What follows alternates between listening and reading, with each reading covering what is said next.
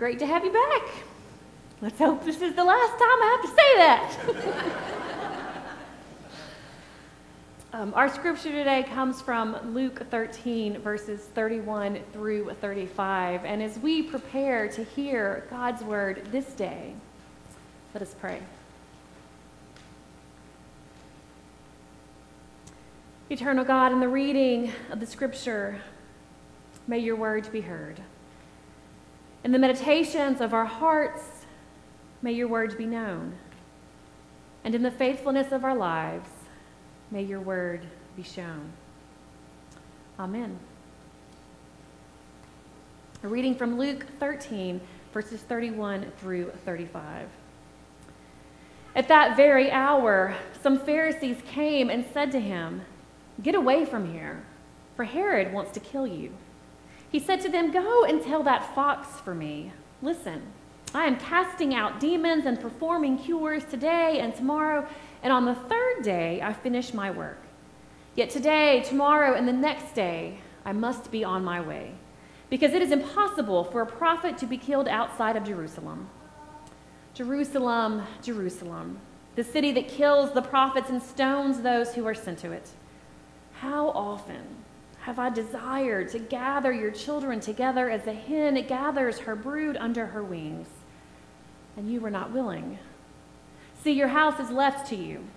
And I tell you, you will not see me until the time comes when you say, 'Blessed is the one who comes in the name of the Lord.'" This is the word of God. For us, the people of God, thanks be to God. This morning, we are on the road with Jesus uh, to Jerusalem and all that awaits him there. And our passage tell us, tells us that the danger is already well known. Herod has Jesus on his radar, and you don't want to be on Herod's radar. Jesus knows that the journey is treacherous, it is costly, but he chooses to take the steps. He chooses people. He chooses us. And it's in this passage that we get one of Jesus's more human moments. Jesus looks over the city of Jerusalem and he lifts his own lament, not for himself, but for the people. Jesus looks over the city and he feels the pain, the brokenness, the hurt. Today we lift our own lament. We feel the pain. We grieve our own loss within our church family. But maybe in a way, um, this helps us feel Jesus in that moment, to grasp um, in a greater way those words. How often have I desired to gather your children together as the hen gathers her brood under her wings, to hold you close until the hurt, the danger, the pain goes away, to gather you up until all is well. Words and songs of lament, well, they are all over Scripture, most heavily in the Psalms. Their words lifted as one comes to terms with grief, with disappointment and need, by expressing complaints and by petitioning God to intervene, to show up. Their words lifted when one has no words. I'll admit that I spent yesterday morning trying to figure out what words to share when I had no words, trying to decide, do we just kind of name the weight of, of all of the loss of Rick and move on? Um, do I rewrite my sermon? Do we just completely change worship? And as I prayed and listened, I met Jesus in that place of lament. His pain for his people.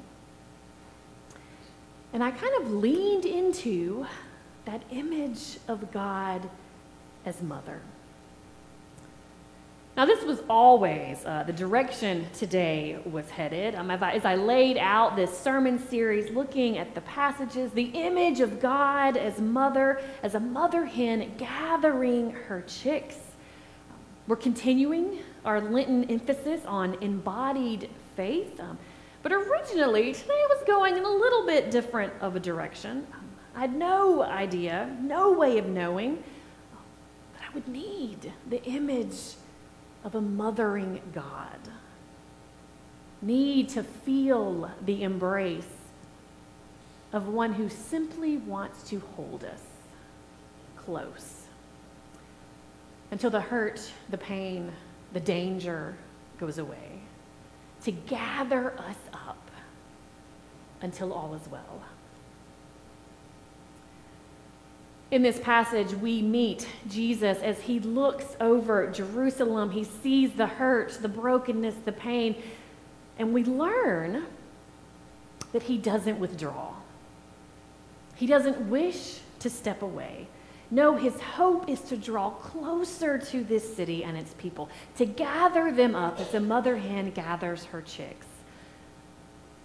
And the weight of that beginning passage, that beginning line, Jesus says, "How often have I desired this?" This wasn't a one-time emotion. How often, Jesus says.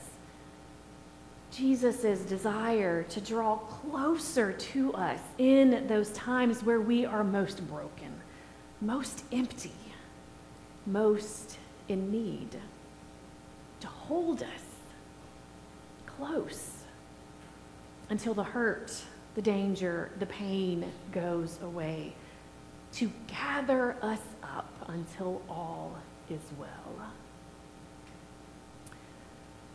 Now, thanks to Reverend Richard Robbins, we have a piece of art uh, that helps us hold this image of Jesus, this invitation we are given in Scripture today. Now, this is a replica of the mosaic that is found at the altar at the Dominus Flevit, I had to look up how to say that, church on the Mount of Olives. Dominus Flevit is a Latin word for Jesus wept. And the church marks the spot um, of the scripture we heard today, of Jesus on this journey to Jerusalem where he stops and laments over the city. The church itself is shaped in a teardrop. Now, when Richard and I met um, for him to bring me this piece of art, we chatted a bit about the image, and he asked if I had ever seen this, um, seen a mother hen gather her chicks. Um, he told me a tri- of a trick you could play on the chickens, how you could make a noise and watch as the mother hen kind of detects the danger, and you can see her kind of gathering the baby chicks. Um, the rooster, Richard laughingly said, is nowhere to be found. I think today we are more, more used to hearing of a mother protecting her kids referred to as a mama bear than to a hen, but the same kind of feelings apply. And as I was thinking through this, I thought of my own role as mother. Not that we can ever completely assign anything to any one gender, but there was one thing I thought of that came to my mind that I have never seen my husband do. We'll see if he's paying attention.